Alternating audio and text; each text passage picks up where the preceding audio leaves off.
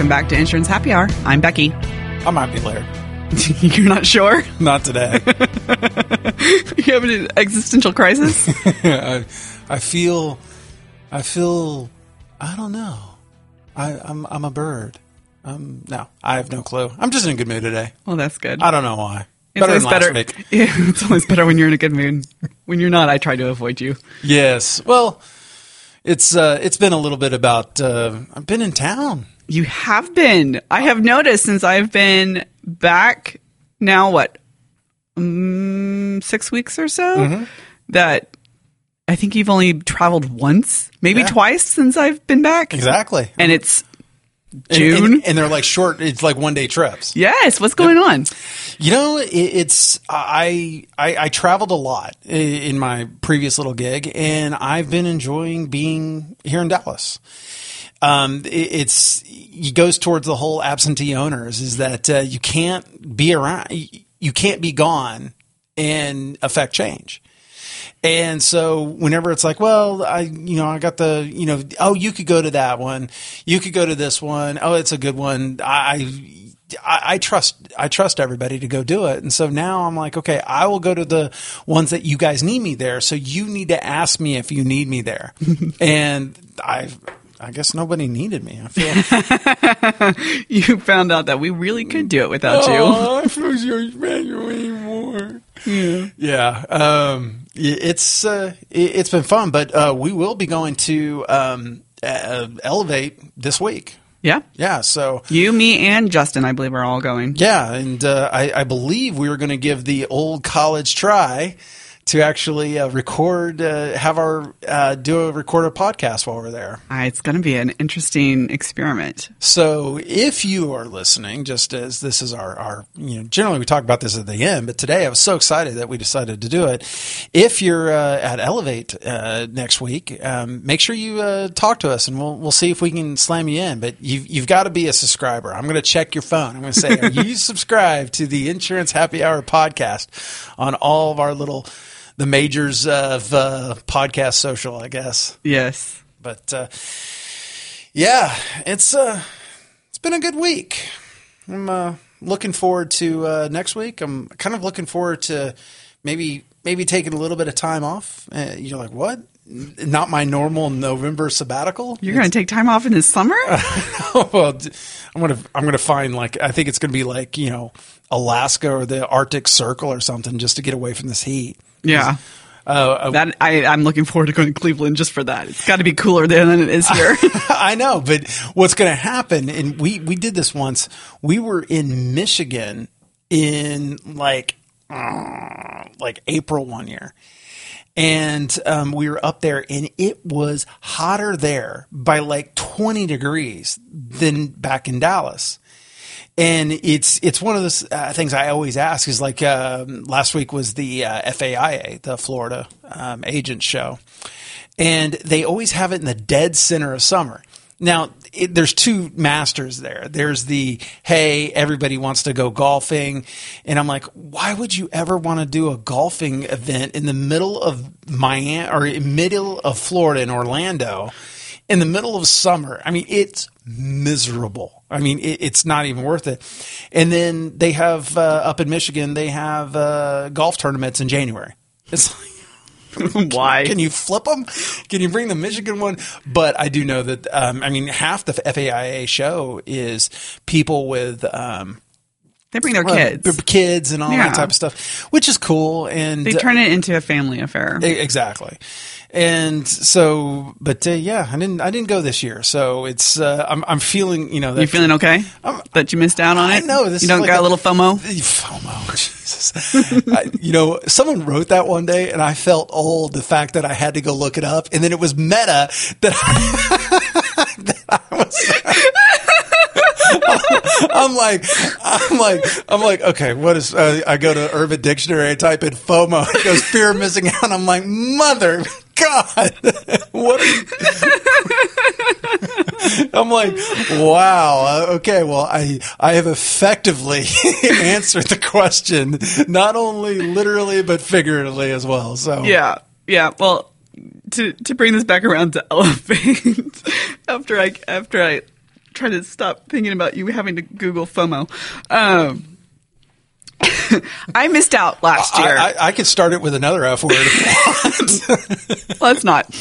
Um, but I missed out on the first Elevate last year because I was on vacation, so I didn't get to go, and I was I was a little upset about it. I, w- I was really I thought it was an interesting event and wanted to go and didn't get to go. So I'm excited to go this year. One, um, to to hear the conversations that are going to be happening at Elevate because you know I think it's it's different agents than we sometimes see. Um, but if I'm going to be honest, what I'm really looking forward about going to Elevate is getting a full night's sleep. and and how, how, how does dear husband think about that? I don't think he's he's very looking forward to having three kids by himself. Three girls. Three girls by himself for a couple nights, but I'm really looking forward to getting a full night's sleep. No, and it, it'll, it'll be fun. And it's, uh, we always, you know, when we go to the shows, like we, we we're not agents, Right. We, we go to the shows for different reasons, and it's really fun to go to shows. And, and Elevate's not the only one that really focuses on the the marketing side because that's kind of like you know my hidden passion. Your obvious passion is that you love talking, working, doing marketing, sales, and marketing, and all that. And um, so it's it's cool to go to shows that have a little bit more focus on that, Right. and you know, then the other side of it is the the other set of shows that I love going to, and that's all the insurtechs, Right. Because uh, there's uh, Dig In, there's um, Did you that- go to dig in this year? No, I didn't. It always uh, conflicts with another show in Chicago. That, that was you know, Oh yeah, yeah. So I, I I wasn't able to do that. But then they have they they have all these other shows that are focused on autonomous cars that a lot of agents go don't go to. You see a lot of um, people from carriers there, but it's not the normal people from carriers. And uh, it, it's really weird. You're going in there. It's like, oh, I've never heard of you guys. I'm like, oh, okay. Well, we we work with you guys a lot, you know, and. Um, but uh, in, you know, like in then InsureTech Connect, which I, I think is another show, another show that uh, we're going to be doing the podcast from. Yeah, we So, have talked about that as well. That's Yeah. not for a few months. Yeah, it's it's it's there's a little bit of a a wait for that one, but that's a, a really good show. But that I think I only have three scheduled shows right now, Really? all the way up through end of October.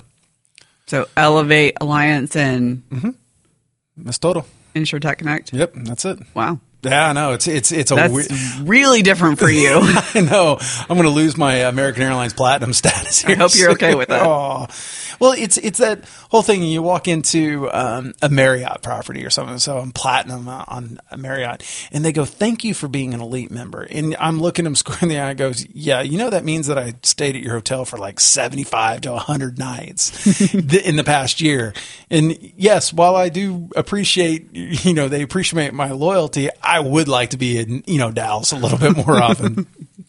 But uh, yeah, so no, I'm I'm looking forward to InsureTech. Yes, which actually, I'm glad you mentioned that because I have an article here from propertycasualty360.com and I love this title. Hey, InsureTechs, here's why you will likely fail. Likely fail. First of all, they use the word likely, Yes. which which is a which is one of those uh, um, scapegoat words. You know, the weasel words. That's Yeah. what I was looking for. It's a weasel world. So if they're wrong, You're he- they're hedging their they're bets. hedging their bets. So Right. you know what? If you're going to make a statement, make a statement. You know. all right, moving on. Yeah. yes. So this author says there's some clear signs of potential failure despite the massive amount of money that is being poured into InsureTechs and has been for the last uh, what the this has been going on what, three years now. Yeah, three or four years. Yeah. So the the first sign lack of knowledge of the insurance business. Okay, that's been a common. And I, I think I think we saw this a lot, especially in the beginning. I think we're mm-hmm. seeing this maybe a little bit less now that this has been going on for a few years. But yeah, people would come up with these ideas and say, "This is how I'm going to make it better," but they didn't understand the regulation, the regulatory environment of our industry, or why things have been done a certain way. Yeah, the, in in the my speech that I do, the InsureTech, what's working, what's not. So one of my one of my points in there is that it's uh, what um, you know, I, we had a lot of insurtechs come to us at the very, very beginning. They just got you know a million dollars. I'm like, ooh, okay, that's not going to go too far, but hey, you know, we'd love to help you on that and um, to figure it out. And they go, I know nothing about the insurance industry, and that's what makes me dangerous. Now, what they were applying is what makes them dangerous to the insurance industry because they're going to make this massive change. They're they're going to use disrupt as their keyword. And um, they're not tell- hampered by legacy correct, processes. Correct. And then I go, well, you're right. You know nothing about the insurance industry, and that's going to make you exponentially dangerous to yourself and your consumers. Because um, as we talked about last week insurance is you know really comes down to ethics and trust. And so whenever they're going through and uh, talking i'd be like okay well you you can't do this because of that. There's a regulation for this. And you know i, I remember whenever uh, mark cuban was down with uh, adam lyons from zebra and they were they're um, at south by southwest a couple years ago they were talking about, hey, we need to get rid of regulations. And you know, Mark Cuban's really good at it. He he fights against the SEC, and you know, having overbearing regulations is a problem for a lot of industries. And you know, you know, they always a lot of the insurtechs point to Europe, where they have less regulations and there's much more flexibility for the consumers because they they've provided that. So it's almost like people are saying, well, if this is the way it works over there, then it could work here in the States on that. The problem with that is here in the States, we've got 50 countries. We have 50 countries. yeah. And those 50 countries all have different scenarios and rules. But uh, that's, that is one of the, the biggest things. Now, one of the things that I see changing is you're getting the big investors in SureTex right now is not some Silicon Valley based private equity firm. They are more established insurance companies who are doing this for, um, you, you know, they, they, they have all these coffers and generally they invest in, you know, funds, mutual funds, uh, you know, private sector, all that type of stuff. They're looking at going, okay, well, we have this money and we can become our own effective private equity insure tech funding as the insurance industry is being in the insurance industry. So a lot of the insure techs are now have a lot more real life experience in there that they have people who have been in the insurance industry and understand it, understand the rules, and they're tasked with the same goal of try to do this differently. Right. So there. Yeah. Point one. Point one. So sign number two, lack of understanding of the economics of insurance. Yes. Um, that that's a that's a pretty. What does it say it on that? It says you can't charge as much for your product as you might think. There just isn't enough margin. That, no, there's not enough margin. And as any insurance agency could tell you, or any whoever, is that um, you don't, your cost of acquisition generally is not recovered or recouped in the first year. Right. Is that uh, it's about retention. And whenever someone comes into the industry, they look at things going, I have a better way to sell. Well, selling insurance rarely will cover your uh, cost of acquisition up front. What you where you make your money is long term retention. That's right. how every business should be. I mean, any business that it'd be great to recoup your acquisition cost in the first month, but reality happen. is it's six six months to a year for any real real business, um, unless you're you're selling a, a good uh, a, solid good, but like a software as a service or as a um, an insurance product or so, something that's a little less tangible, then yeah, you've got a cost of acquisition. You don't have loss leaders. You can't get them in.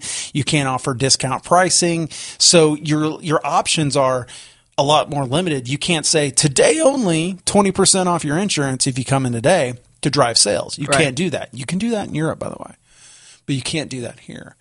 And, um, you know, so a lot of the sales tactics that do work, you know, uh, call today, get better pricing. First 50 callers gets this or whatever it is. Buy one, those, get one. Yeah. Those, those, you know, those, those really jackass, slimy, um, uh, you know, sales techniques, they work. That's the thing that bugs me is that there's a reason that robocallers continue. There's a reason that uh, you know the uh, as seen on TV. If you order now, you get this extra thing where you have to pay nineteen dollars of shipping and handling for a five dollar product.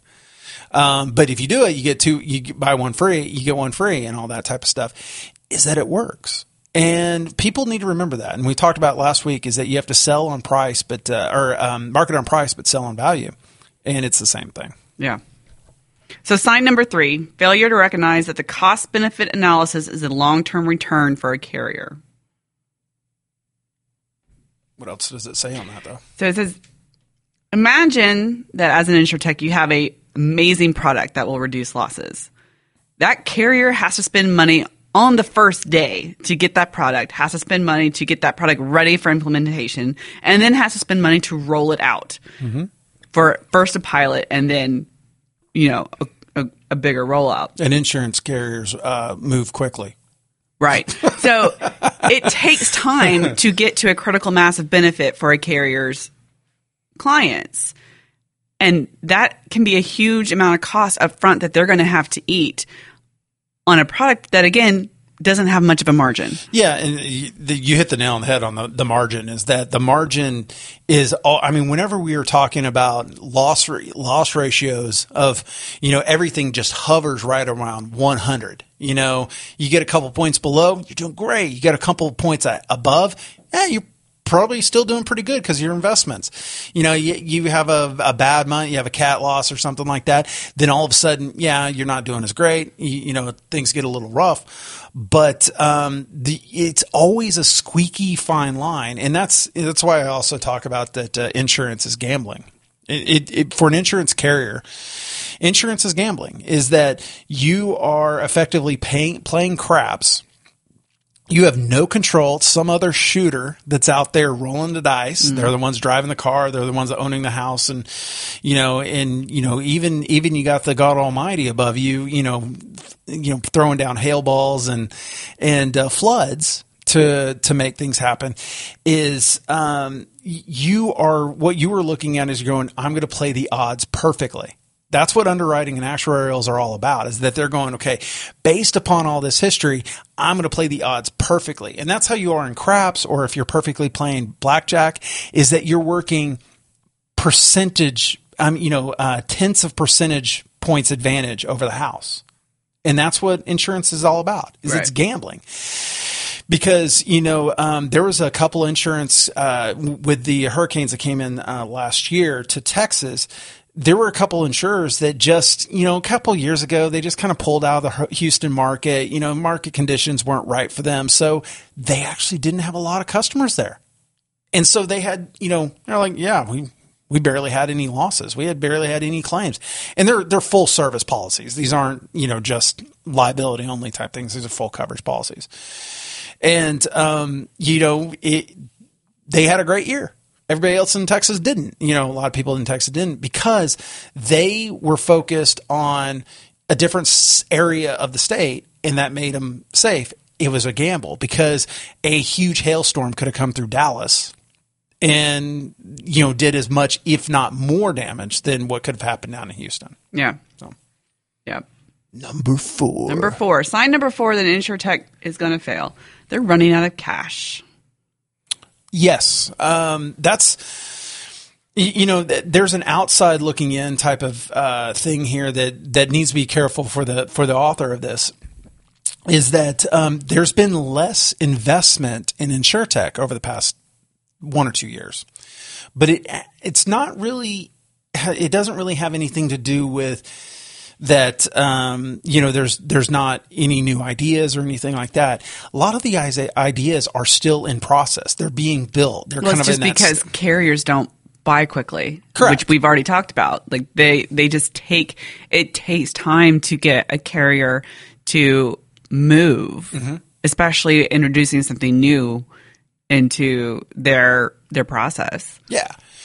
And that's, uh, it, but also it takes time to sell it. Time it takes time to create. So there's Right. ideas. There's fantastic ideas. I have seen some of these ideas that that are in the implementation phase, or they're about to go um, into production, or they're in the development phase. That is really good. But the insurance industry when it comes to auto and property, they're pretty basic. You know, it, it's a very well known, well uh, you know, well documented industry that has a trove of information.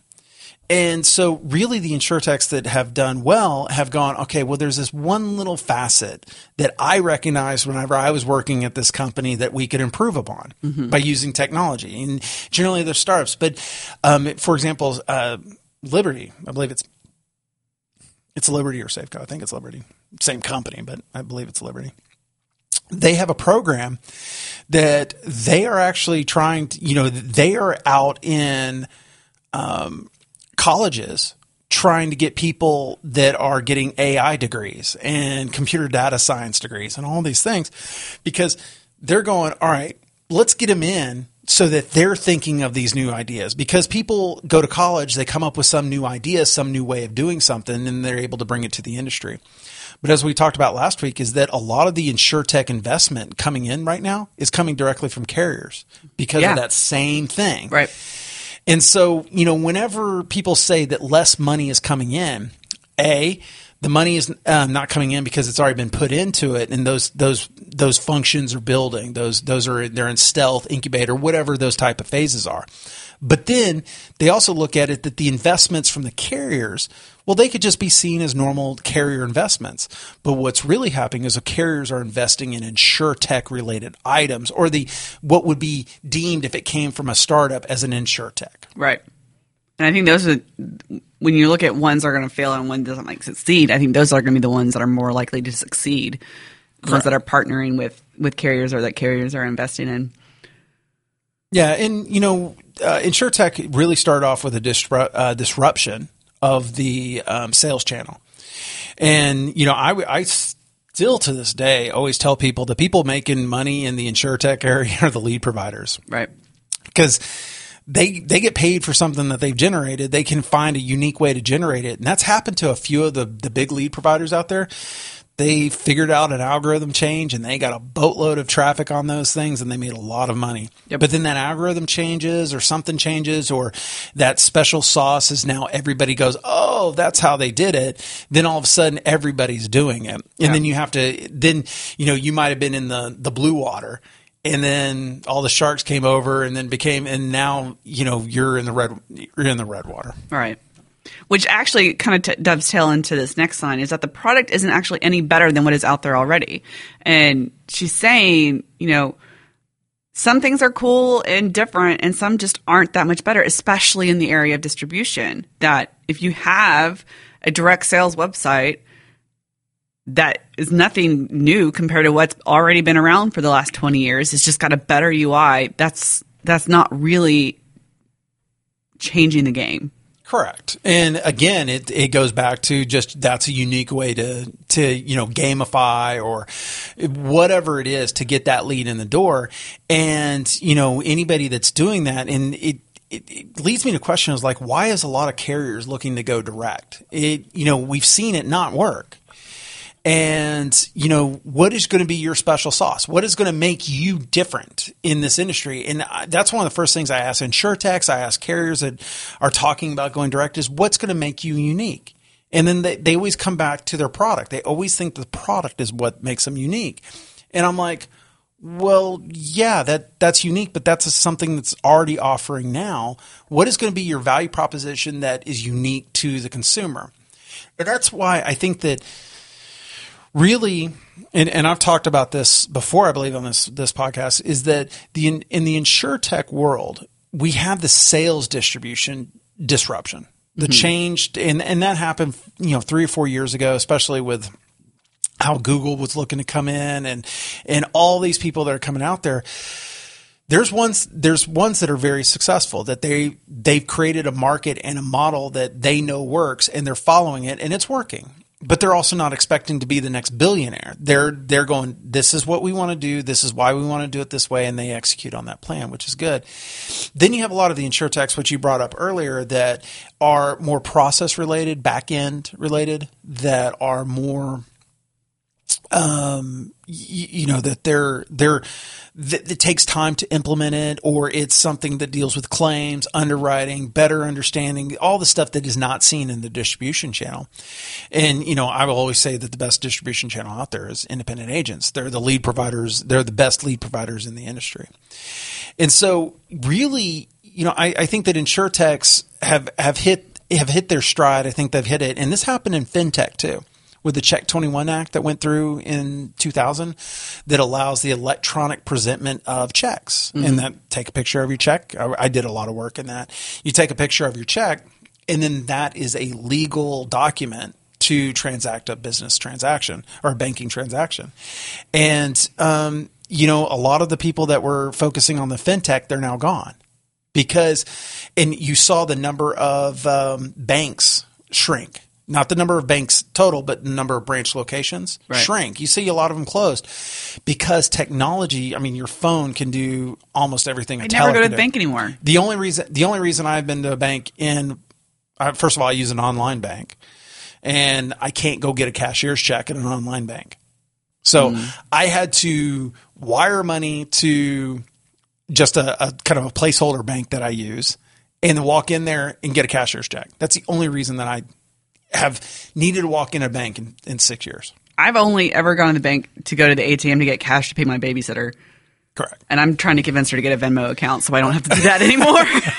well, there's so many. There's Zelle, Venmo, there's uh, PayPal, there's, uh, you know, buy your iTunes gift cards. Or I know, I know. I'm, I'm trying to get her so I don't have to go get cash anymore. but, uh, you know, to, to, to all of it is that there was a, a huge disruption in fintech it really disrupted and changed the way that banking worked. And um, insurtechs will tail off. It doesn't mean that the insurtechs will die. Right. It just means the ones that are here will become standard. It, eh, part of the industry. Right. Now, the big transformative change will be autonomous vehicles, connected vehicles, all that, where UBI is ubiquitous, um, where you're getting data because then you can take out credit score, you can take out all that. You know, I've got a great credit score, but frankly, I drive fast, brake hard, driving a lot, drive when I shouldn't be driving, all that type of stuff. Text while you drive. I, I don't do that anymore. I've, I've, been good. Go back to episode one. Talked about that. I don't do that anymore. I've, I've been become really good about that. And I was actually thinking about it driving in today. So, oh. but, uh, yeah. Okay. So, uh, she, final sign. Final. So number six. Number six. All right investors, your investors don't understand the industry. So she talks about the difference between smart money and dumb money. Smart money being from investors who understand your business or understand the industry and can help you the insurtech with connections, advice, and how and how to cross the hurdles that are going to come your way because there are hurdles in this industry. Um, and then dumb money is really just trying to get short term returns mm-hmm. on on their investment, and so they're, they're they do not understand the longer term game. They're not that invested in um, true change and true improvement. They just want to get their money back. Yeah, that's. Uh, I, I, finished a book. Uh, I finished a book last week. Did you That's see news? that? Yeah. They, they, oh, Laird, Laird actually read, Laird a read the book. What's going on here? um, all right. So uh, the the book is uh, uh, Bad Blood. Um, by John I did see that, and I, I saw somebody else recommending that book too. Yeah, um, it's Bad Blood by John Carreyrou, and you and I had had long discussions about Miss uh, Elizabeth Holmes. Mm. Is that I was I, you know, I was this was before all this came out. I asked you because you and I got in a discussion about it because you were like, hey, you know, she's a self-made billionaire all this type of stuff. And, you know, it was, we, we remember talking about this? Yeah. And I was like, I just don't know. I don't, I don't know. And then probably less than like, uh, I think it was four or five months later, because I actually tweeted about it. I was like, I, I, don't know about this Elizabeth Holmes. And then that September of that year, uh, John Carreyrou of the, um, of Wall Street Journal comes out with that blockbuster, um, report. Right and then a whole bunch of follow ups, days, day. I mean, he had a new follow up every day, then a week, and then months, and then I mean, th- this this was an exploding story. And The real thing hits directly to this point. It's called bad blood, uh, you know, uh, lies in Silicon Valley. It's startups and the lies in a Silicon Valley startup or something like that. And um, it was intriguing because it hits to this point exactly is that they purposefully, um, this is Theranos, purposely um, shied away from getting any industry insiders to the healthcare industry. They had nobody on their board that had any history with that. They, um, anytime that someone came in that had any, you know, history to it, they, um, you know, either forced them out the door or wouldn't hire them. They had all these, you know, they had all this tight security. And really, it was a massive multi year fraud and lie is that they never had a working device. They never had anything working. And that's really a problem that is, that is with any venture capital or private equity company is that if they're investing in an industry that they have no knowledge on, they need to keep their finger on the pulse of what's going on with that. Right. And, you know, the reason why I say it that way is that, yeah, you can always just hold them to numbers. You can say, hey, you got to hit your numbers, here's your numbers, and all that. And that's what they expect to see.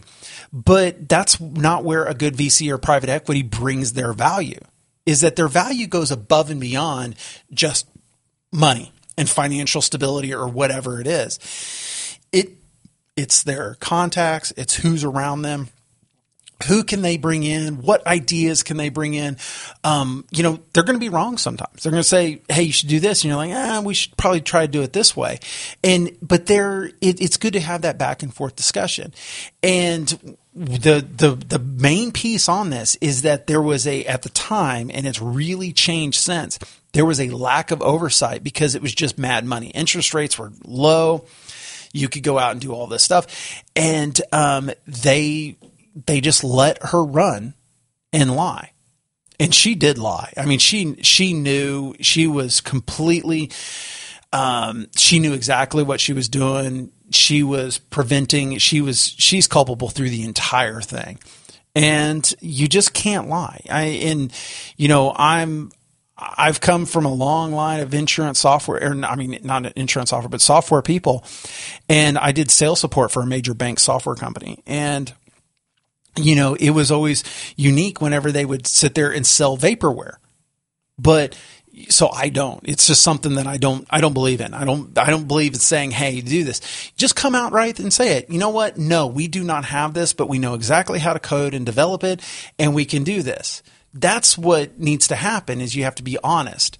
And um, a lot of the insurtechs they have this you know pie in the sky type idea that it's like it's a great idea but now you got to execute it. You got to do it.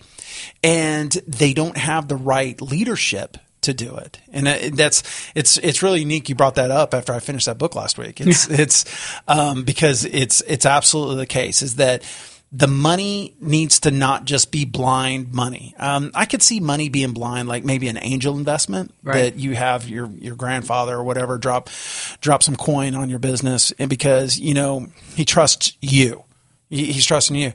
But you get into venture capital and private equity, and you know other these other types, even crowd crowd funded money, is that there ha- and that's why I would never do a crowd funded type of uh, equity thing, you know, like equity play on crowdfunding, mm-hmm. you know, something like, um, what's that one where you uh, chip in and then they build something? Uh, Kickstarter. Kickstarter, yeah. You know that that's a little bit different, but there's these ones that you know, like it's it's mass group funding of private equity mm-hmm. or uh, you know equity and, you know, again, there's a lack of oversight. And we've seen a lot of insurtechs, they have great ideas, but they need that industry knowledge. They need some leadership with that money to make sure that they're doing it right. Because I can tell you the final thing is that a lot of people don't know how to run a business. Yeah. Sometimes running a business is not easy decisions. It's not idealistic of, you know, I'm going to change the world you know, and that, that was one of the, the things that uh, Elizabeth Holmes really talked about is like, I'm going to change the world. And if you are not going to change the world with me, then leave. And yes, that's a, a really good rally cry. That's something that, that motivates, that gets people going. The problem with it is, is that if you're lying and it's not really the case, and you know then you're putting patient lives at risk you're doing all this stuff that's that's not all right so yeah. Having a rally cry is great but having a realistic rally cry is even better. Yeah. Yep. Who wrote that article? Her name's Karlyn Carnahan. She's the head of the americas and the property casualty division at Celent nice. Yeah. It, it, was, it was a good article. It's very it's it's cogent, it's sound, it's definitely how the industry, um, how insure techs are, are out there. Yeah. But I wonder on the is is is her thesis actually said that they'll likely fail? well, I think she's saying if if you if this applies to you, you are probably not going to be around. But if you want to survive, if you want to to do what you're trying to do, mm-hmm. you know, find a way to get industry expertise and knowledge in part in in your business. Conserve your cash and don't chase dumb money. Yes. Uh, it, but you know the, the the lack of chasing the money as actually comes back to being able to do business. Right. Is that if you have a sound business plan, and you have this is what I need to do, this is how much it will cost. And you know, when we look at budgets and all that, it's always, well, okay, well that's not budgeted. Well, crap. All right, well, we have three options. Do it and suffer. Do it on credit effectively. All right. Well, we, we feel that we're going to gain based upon this change in our budget even though it's over budget, we feel that we're going to make it up, or you just say no. And um, you know, you see a lot of startups uh, that go out and buy brand new cars, and you know, they they live that lifestyle. They look really good, but you got to remember. Hewlett Packard, Apple, Microsoft, they started in garages and, and back offices. Right. They lived lean. They had an idea. They executed on that idea. And, you know, they had some bumps in the road. Um, they, you know, Apple should not have survived um, if Apple had not, um, you, you, know, really capitalized on, you know, really they didn't create the smartphone. What they did is they did the consolidated app store. Mm. That's they made apps easy. That's what made Apple, not the iPhone. People the iPhone was done. I mean, you had other phones that were full screens, touch screen keyboards. Well, BlackBerry before Black- the iPhone, BlackBerry was was the big deal. Correct. And you know, back BlackBerry didn't have a good app store. They, you know, you could install apps, but they didn't have this well-rounded app store. Well, you that, also had only a certain segment of people using it. It was really just business people who were wanting their emails while they were on the go. Correct. And you know, that's what Apple saw is right. that that was you know, um, you know, it, it, was directed towards that market because they didn't make it easy for consumers to buy that. And so what they did is they were just it, and it wasn't even a new idea because for them, because of iTunes. Right. This one, you know, allow make it easy for consumers to buy music. That's what iTunes was. It wasn't the i the uh, the iPod or anything like that. It was a bit changing the distribution model. And that's why even in the insure tech world, changing and finding a better way to do distribution is better. And I think uh, our, our, next episode, we'll probably talk about Lemonade Policy 2.0. Yeah. Um, not the one that's uh, at Elevate, but uh, the one after that. The one that's after that, yeah. and um, so and and that's you know while it may or may not work, we don't know. Um, you know, I, I assure you that everybody's looked at it before, tried to do it. It's not a new idea the uh, the iPhone wasn't a new idea. The App Store wasn't technically a new idea. It's just finding a way to execute on that new idea and a new distribution for consumers to do it themselves, and that's what insure tech was always about. Yeah. So, uh, you know, but remember, if you're if you're going to do a startup, you're going to do an InsureTech, you're going to try to build this industry, build into this industry. You need to be um, cognizant of dollars and cents, and yeah. you always have to be uh, remind you remind yourself that that that money won't be there if you don't execute. If you execute, you'll get more money, unless you're a lying sociopath like Elizabeth Holmes. It's a good book. You should you should read that book. Yeah. I might have to. Yeah, I did buy it on uh, Kindle, so I don't, I don't know how you know. Now I can't hand you a book and say, "Hey, call it, read this book." But I am old school. I prefer my books in most paper form. Pe- most people I I know are like that until they get a Kindle, and then all of a sudden they. Uh, Oh, I read books on my iPad. Uh, no, but completely different. I, I just can't. I need, yep. I need a book. Well, Yep. So we're going to Elevate on Sunday. yeah. and I don't know yet what our re- our recording episode in, episode at Elevate is going to look like. Yeah. But hey, if you're going to be there, find us, say hi. Yeah. Well, we'll just. Uh, um, I think Jay, I think Jason uh, Cass sat up in the middle of the hallway last time. Did he? Yeah. Okay, So- I'm I'm cool with that. I don't. I don't mind. I'll sit in the middle of the session. Might get in trouble for that, but Yeah. Yep. Yep.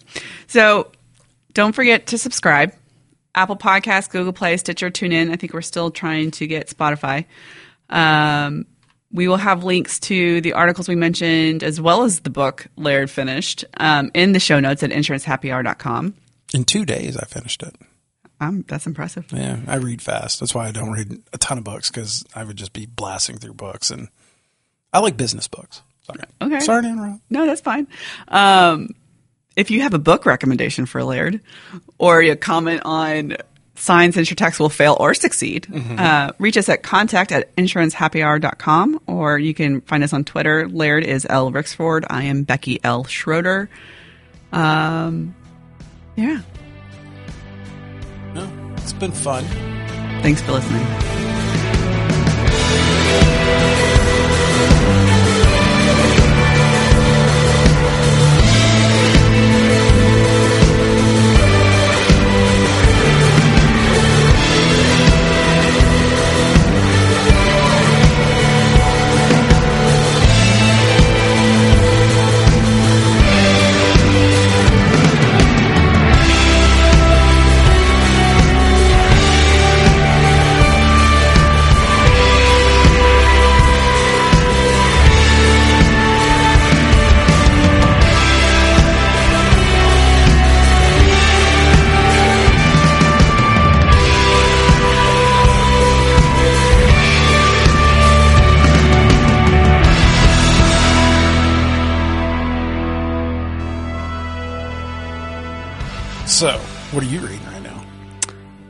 Am reading a book um, called Before We Were Yours by Lisa Wingates. It's a fiction, contemporary fiction.